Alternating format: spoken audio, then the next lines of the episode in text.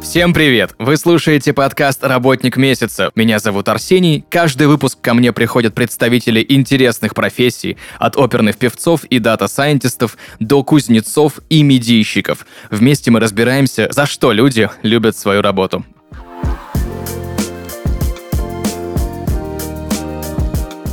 И сегодня в подкасте «Работник месяца» Тихон Резцов, основатель и генеральный директор словолитни «Шрифтовик», сооснователь и арт-директор агентства ЧСВ. Тихон, привет. Всем привет. У меня сразу же первый вопрос. Шрифтовой дизайнер. Кто он? Чем занимается? Шрифтовой дизайнер, в первую очередь, это вообще человек достаточно грузный, достаточно э, дотошный в своих каких-то моментах работы, потому что он работает с большими массивами информации, да, в первую очередь с буквами, а букв у нас много, да, не только кириллических, но еще и латинских, да, поэтому это человек внимательный, а, возможно, даже может показаться, что он скучный. Я сам когда-то думал, что шрифтовые дизайнеры это такие, ну, mm-hmm. скажем так, душнилы. Вот, но э, в итоге самым стал. Поэтому, по факту, это профессионалы своего дела, которые знают очень много, там, не только о буквах, но и вообще о очень многих вещах, начиная от языкового строения, да, и заканчивая какими-то особенностями э, построения уже конкретных символов э, внутри разных языков, да, от русского до там, арабского, китайского, иврита и так далее. А как давно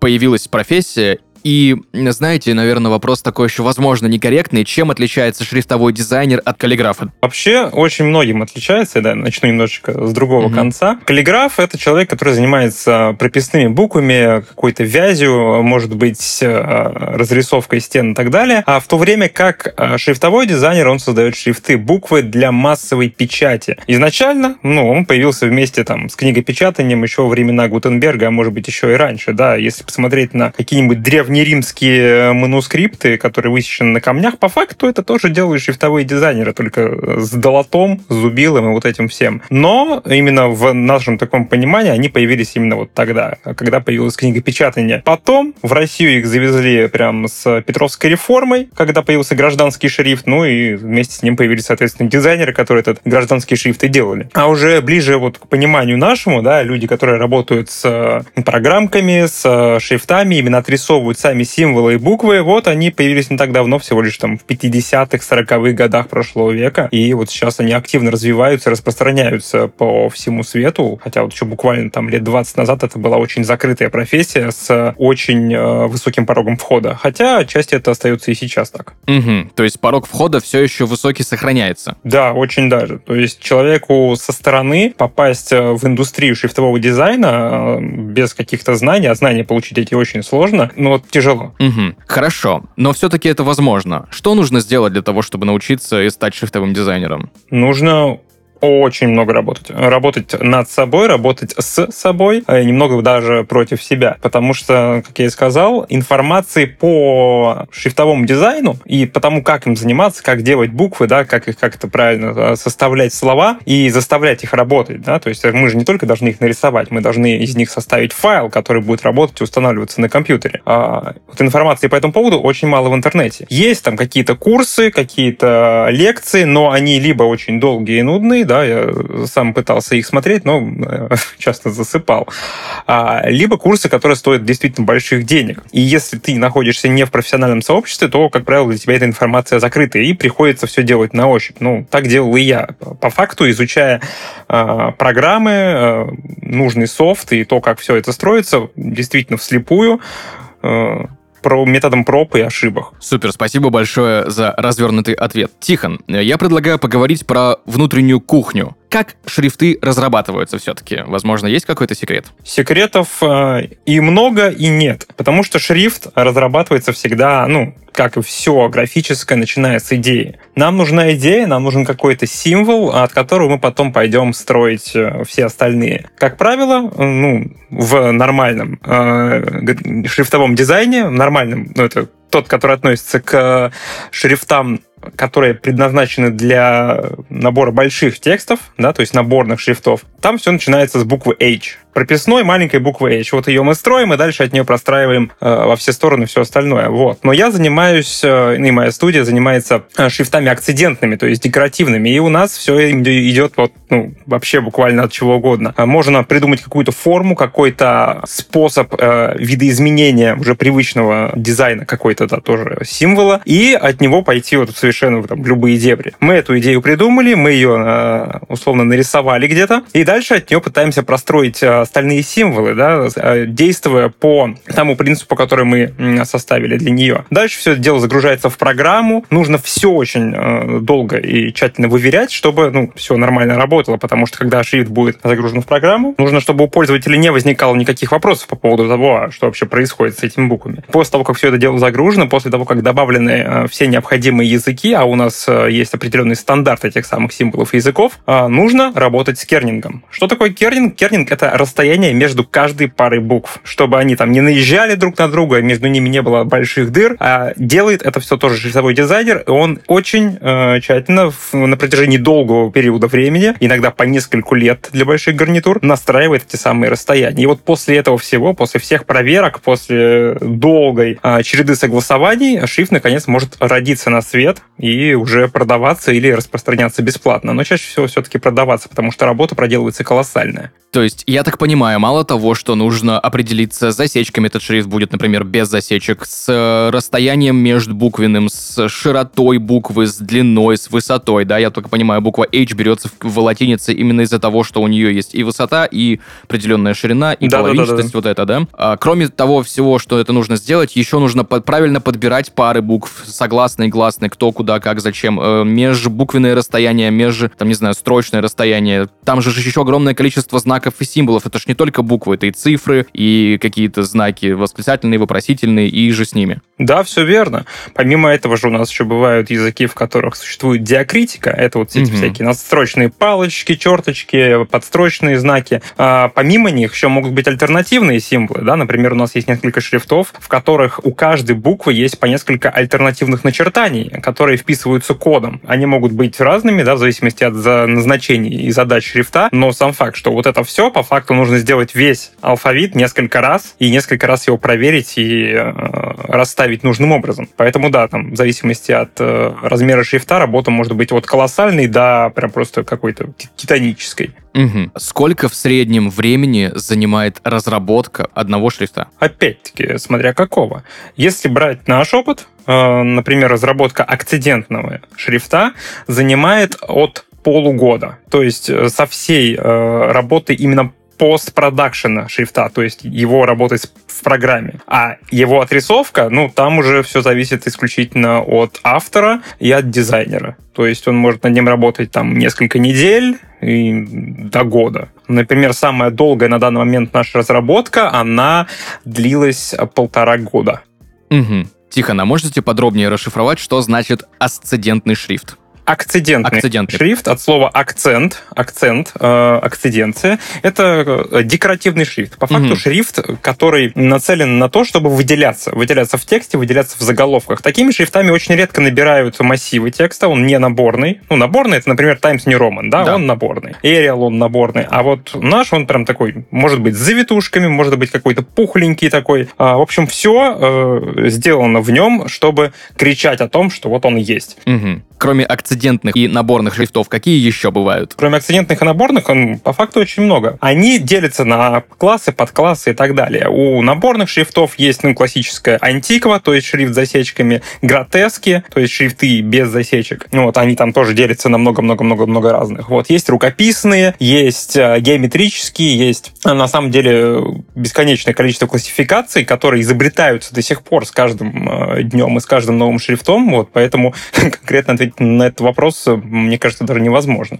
Насколько сильно вы ненавидите фразу от заказчиков «давайте поиграемся со шрифтом»? Хочется после этого вопроса, конечно, бить лица, вот, но на самом деле в этом есть некоторый смысл. А, но не в том плане, что э, мы играемся со шрифтами, э, в плане расставляем их где-то на макете. Нет, мы делаем сами шрифты и играемся с их строением и формой. Вот это уже имеет больший смысл, да, потому что какая-то креативная составляющая, на мой взгляд, должна присутствовать в буквах, да. Без этого они не живые, без этого они не работают таким образом, как они должны работать, да, то есть они не вызывают какой-то эмоции, а наши шрифты, они нацелены именно на э, эти самые эмоции. Вот, поэтому зависит просто от ситуации. Если мне скажут поиграться со шрифтами в контексте того, что мне нужно сделать прям какой-нибудь классный шрифт, я скажу без проблем. Но если мне скажут, э, Тихон, э, сделайте, пожалуйста, вот, вот, вот, вот э, шрифтики вот немножечко вот в макетике, поиграйте с ними, я скажу, нет, простите, до свидания.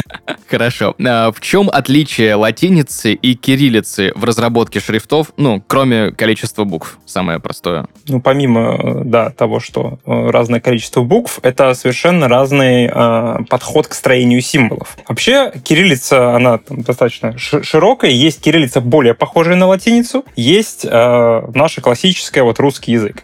А в чем э, основной цимис, скажем так, э, латиницы? Да, в том, что она круглая, она такая вся плавная, э, у нее очень много скруглений, очень много выносных элементов, то есть того, что из нее торчит там сверху, снизу. Вот. А в то время как кириллица в классическом понимании, она более квадратная, она более прямолинейная, прям такая вот, ну, жесткая и вертикальная. То есть если мы построим э, рядом, поставим два текста рядом э, с латиницей и кириллицей, да, то первый будет такой вполне себе читаемый и плавный, а второй будет больше похож на забор. И эту проблему можно решить нам по-разному. Например, есть э, такая кириллица, как болгарица. Она используется, ну, что логично, в Болгарии, и она очень сильно приближена к латинице тем образом, что она копирует в некоторых моментах рукописный шрифт. То есть то, как мы пишем прописные буквы э, в письменной культуре. А можно тоже по-разному да, экспериментировать с буквами, чтобы они были похожими на латиницу, но по факту, отстраивая а, одно и другое, мы руководствуемся совершенно разными принципами. Если мы, как я сказал, в латинице начинаем с буквы H, и по факту из нее можно сделать практически все буквы алфавита латинского, то э, в кириллице так просто все не прокатит. У нас есть как минимум несколько ориентиров, а, на которых мы строим дальнейшие буквы. Это N, это M, это B, как ни странно. И дальше уже по мелочам идем. Угу. Хорошо. Я так понимаю, что в кириллице не так много букв, у которых есть выносные элементы, если мы берем строчные буквы. Да. То есть это может быть R, F, B, та же самая D, и краткая с, наверное, в принципе, все. Да, все верно. Угу. Да и по факту у и краткой и ё у нее нет выносных элементов, у нее есть диакритические знаки. Это кратко над ё и диересис над е. Угу. Ну, еще у буква, понятно. Ну да, да. Это так принято или потому что люди привыкли? Или с этим все-таки можно что-то сделать? С этим можно что-то сделать, и, ну, я бы сказал, даже нужно. Опять-таки приведу в пример ту же самую болгарицу. У нее, например, как и в латинице, у буквы К есть выносной элемент сверху, да, у нее больше взаимствования из нее, например, буква Д, она вот не этот наш классический домик с ножками маленькими, у нее она прям вот как G угу. э, латинская и так далее. То есть от этого э, смысл восприятия текста, он не меняется, но при этом сама красота наборной строки становится гораздо лучше. У нас это все по факту мы пришли к этому чередой разных реформ, да, то есть если мы вспомним Петровский шрифт, э, всякие вот эти вот тоже там были, и, как сейчас в белорусском, например, языке, а, другие разные символы, они как раз-таки составляли вот эту классическую наборную строку. Но потом мы убрали одно, убрали второе, подрезали третье, и мы пришли к тому, что есть сейчас. Ну и сейчас это, да, уже дело привычки. Поправьте меня, если я ошибаюсь, но насколько я знаю, что большое количество современных кириллических шрифтов было разработано в Советском Союзе где-то в середине 20 века. На самом деле, да. В середине, может быть, нет, как раз-таки в 60-х, 70-х годах, например, один из самых сейчас популярных э, шрифтов «Союз Гротеск», он копирует э, шрифт, который был именно разработан в 60-е годы для журнала что-то там про молодую технику или как-то так. В общем, какой-то технический журнал для молодежи. Вот. В то же время очень большой пласт шрифтов у нас появился в 90-е, когда э, приоткрылся и совсем пропал железный занавес, и к нам полились э, неадаптированные э, шрифты с латиницей. И их стали вот как умели, как могли, сразу переделывать на русский язык, вот. И до тех пор, пока не появились какие-то большие компании по типу паратайпа, которые все это дело более-менее э, систематизировали, э, про качество кириллицы можно было говорить только закрыв глаза и спрятавшись куда-то в угол, да, потому что, ну, был какой-то хаос. Вот, поэтому мы натянули, скорее всего, сову на глобус, латинские шрифты на советские шрифты, и у нас получилась а, та каша, которую мы сейчас имеем. Но мы сейчас справляемся на самом деле и а, возвращаемся отчасти к истокам. Мы берем и заимствуем очень много интересных решений именно из а, нашего советского опыта. Тихон, есть книга «Каллиграфия для всех». Эту книгу можно использовать как как некоторое базовое пособие для людей, которые могут хотеть разработ... начать заниматься разработкой шрифтов? А, скорее всего, нет, потому что, ну, это все-таки история про каллиграфию. И да, в Советском Союзе была очень сильная каллиграфическая школа, как раз-таки там очень много э, названий фильмов, названий всяких э, книг и товаров были сделаны именно каллиграфами. Но, как я сказал в самом начале, каллиграфы — это именно люди, которые занимаются конкретными надписями. Вот, они работают над буквами в очень сжатом маленьком формате, а в то время как шрифтовики работают над буквами прям максимально обширном и общем. Вот здесь больше подойдут, наверное, книги по типу Рика Шпикермана о шрифте. Хорошо. Поговорим про шрифтовые композиции. Они тоже разрабатываются дизайнерами шрифтов? Шрифтовые композиции, как правило, являются производными от шрифтов. То есть мы э, берем, вытягиваем, выдергиваем из какого-то шрифта э, несколько букв, которые нам нужны для этой композиции. Да? Например, нам нужно составить э, заголовок какой-нибудь. И дальше преобразовываем эти самые буквы в единую композицию, чтобы они существовали как цельный организм. Не всегда это можно проделать с уже готовым шрифтом, поэтому, как правило, применяются видоизменения букв, символов и их э, взаимосочетаний. Так могут появиться лигатуры, то есть э, символы, объединенные в один, и э, какие-то новые решения в взаимодействии. Как раз-таки это уже тоже ближе к каллиграфии и типографии. Хорошо. Я знаю, что разработка шрифтов для логотипов, допустим, компании, довольно дорогое удовольствие. Ну, на самом деле, да. Не только да, разработка логотипов, но и, как правило, разработка фирменных шрифтов угу. занимает, во-первых, большое время, а во-вторых, достаточно большие бюджеты. Ну, потому что необходимо продумать не только Э, саму надпись, но и то, как она впишется в идентичность компании. Она должна соответствовать ее э, принципам, ее целям и отражать ее какой-то внутренний дух. Здесь, как и с самим логотипом, ну, как со знаком, кстати, интересный факт, логотип на самом деле должен быть всегда шрифтовым, потому что этимология слова логотип, там есть логос и тайпос, это как раз-таки надпись, то есть это изображение букв. Вот. Угу. А то, что у нас есть иконка, это вот отдельная пиктограмма. То есть у нас логотип всегда существует с пиктограммой. Но это как раз-таки угу. отсылаю к тому, что шрифтовые дизайнеры, они душные. Я знаю, что это еще называется графический знак. Да, вот. И как графический знак должен отражать целиком э, принципы компании, то же самое должно быть и с буквами. И почему это дорого? Да, потому что букв, как правило, больше, и они, как правило, ну, их сложнее построить, угу. чем какой-нибудь отдельный знак и символ. Угу. Хорошо, то есть, грубо говоря, яблочко у известной компании — это графический знак, а вот надпись да. яблоко — это, собственно, уже логотип. Да, все верно. Тихон, а как дела обстоят с рынком шрифтов? Вообще, где искать хорошие шрифты? Зачем эти шрифты нужно покупать?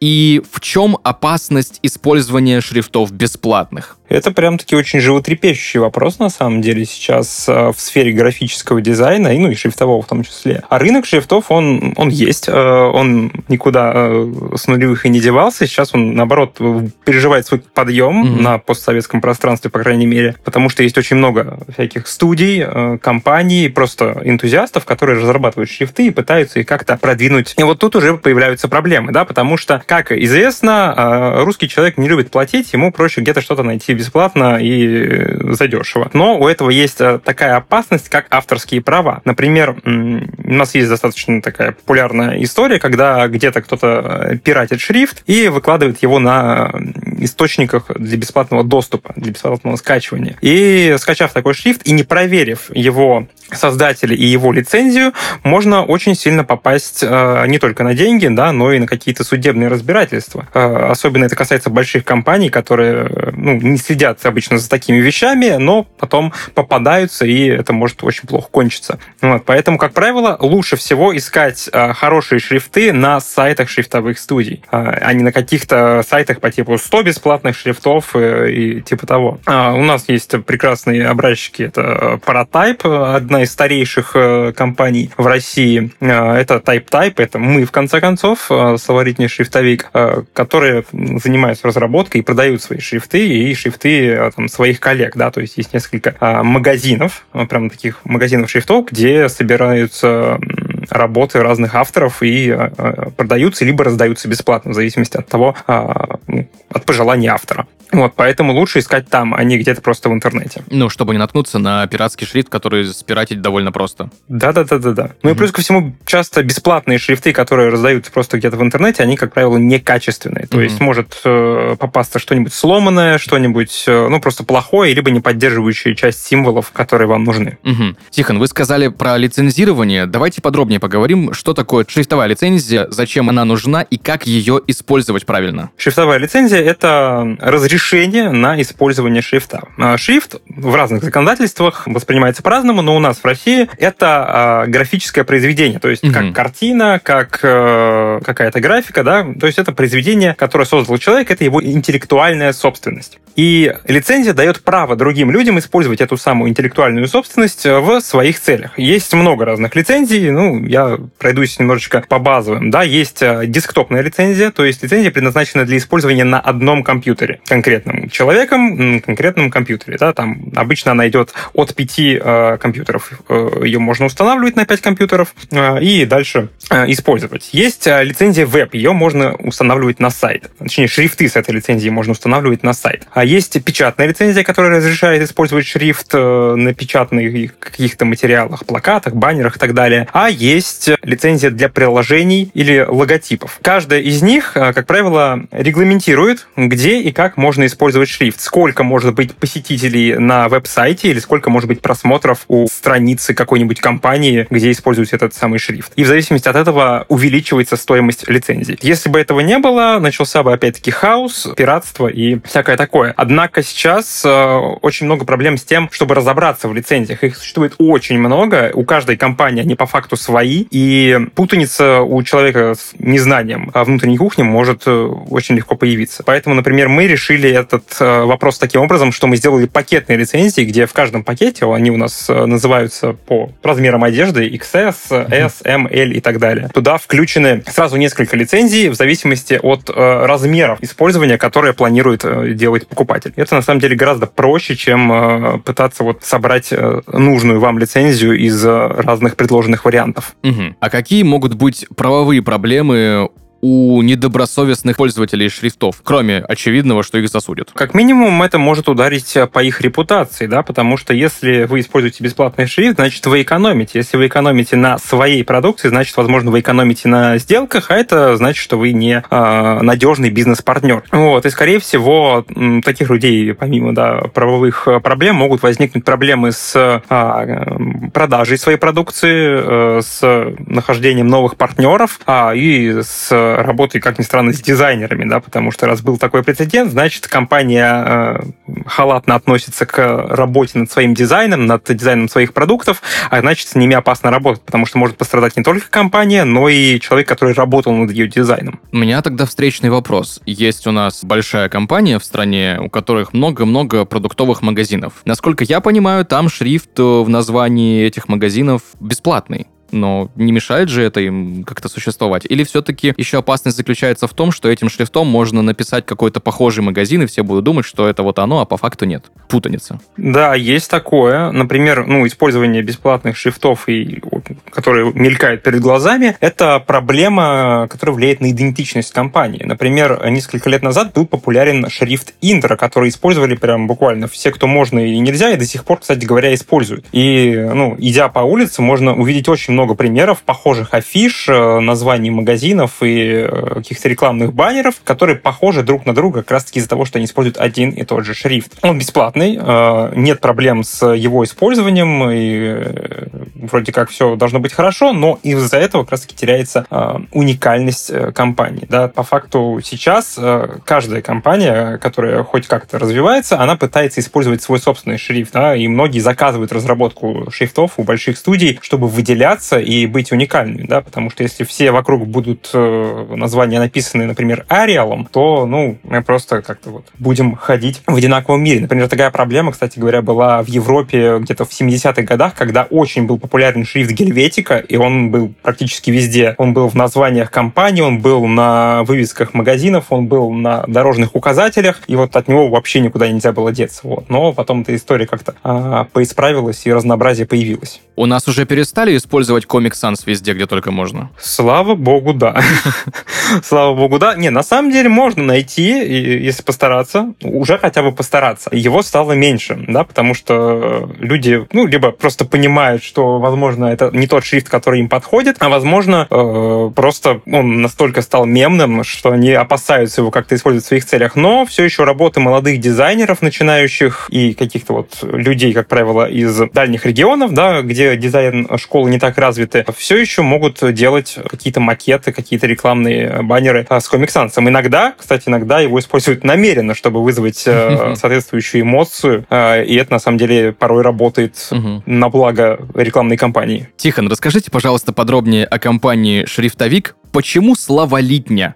Долго ли думали над названием и чем компания занимается, кроме создания шрифтов? Ну, вообще, да, над названием думали очень долго. А в самом начале, в 2018 году, когда я ее только придумал, было очень много разных вариантов. Все было с названием либо Type, либо Foundry. И я в какой-то момент подумал, а, ну, как зовут человека, который делает шрифты? Ну, профессия сама называется. Она называется шрифтовик. Я тогда посмотрел, если зарегистрированные названия похожие на это, их не было. Я такой, а почему бы и да? Ну, говорит, все самое интересное, оно лежит на вид видном месте и на поверхности. Вот, поэтому так появился шрифтовик как название. А словолитня — это уже э, мы немножечко копнули вглубь, в истоке э, самой профессии шрифтового дизайнера, в то время, когда еще они разрабатывали литеры, это такие маленькие буковки, которыми набирали э, специальные пластины для книгопечатания, тогда их отливали. Поэтому компании, которые этим занимались, они назывались словолитни. То есть, по факту, они лили слова. И мы решили, что это очень здоровско звучащий архаизм архаизм, который очень здорово использовать в нашем направлении. И так появилось название «Словолитний шрифтовик». А, мы занимаемся, на самом деле, да, не только шрифтами, а, не только их производством и продажей, мы занимаемся очень много чем. У нас есть а, проекты по работе с какими-то брендами, не только московскими, но и локальными. Мы занимаемся и фестивальной деятельностью. Например,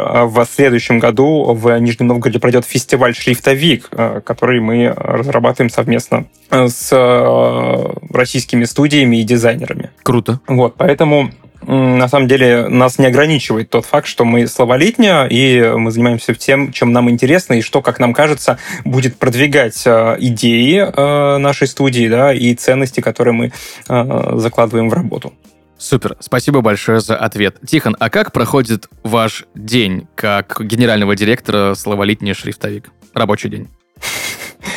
Очень интересный, очень э, в какой-то степени провокационный вопрос, да, потому что всегда по-разному, да. Если э, выделить из всего многообразия среднестатистический день, то он начинается, как правило, в 6 утра, когда я пытаюсь встать пораньше, у меня не получается, и потом день начинается уже в 10 утра, сразу с рабочих э, созвонов с э, дизайнерами, которые у нас работают, с нашими партнерами по каким-то горячим задачам, вопросам. Мы уточняем все, что нам нужно сделать на грядущий день, на грядущую неделю, после чего там, у нас есть какой-то свободный пул времени, в который занимаемся оперативными задачами. После чего снова дневной созвон уже по решенным задачам. Мы размещаем там какие-то посты в соцсетях, расписываем план на неделю, а уже ближе к вечеру, отдыхая, как правило, листаем ленту не только соцсетей, но и различных сервисов для дизайнеров, чтобы искать новых дизайнеров. У нас э, компания работает по такой системе, да, что мы часть наших шрифтов делаем совместно с с молодыми дизайнерами, часто студентами, у которых есть классные идеи, но нет ресурсов, чтобы их реализовывать. И вот, находя разные проекты в интернете, мы пишем им, и в зависимости от того, какой ответ нам дадут, мы им помогаем разработать шрифты и выпускаем их. День заканчивается, и где-то еще можно до часу ночи посмотреть э, сериальчик про гельветику. Есть, кстати говоря, такой фильм очень интересный. Топ-3 шрифта, которыми вы гордитесь. В первую очередь это SK Конкретика. Это наш э, первый наборный шрифт, который мы выпустили в декабре 2020 года. Уже получается два года назад. Он мега популярный. Очень много всяких штук э, с ним сделано. Э, он прям классный. Второй шрифт это SK Пупок.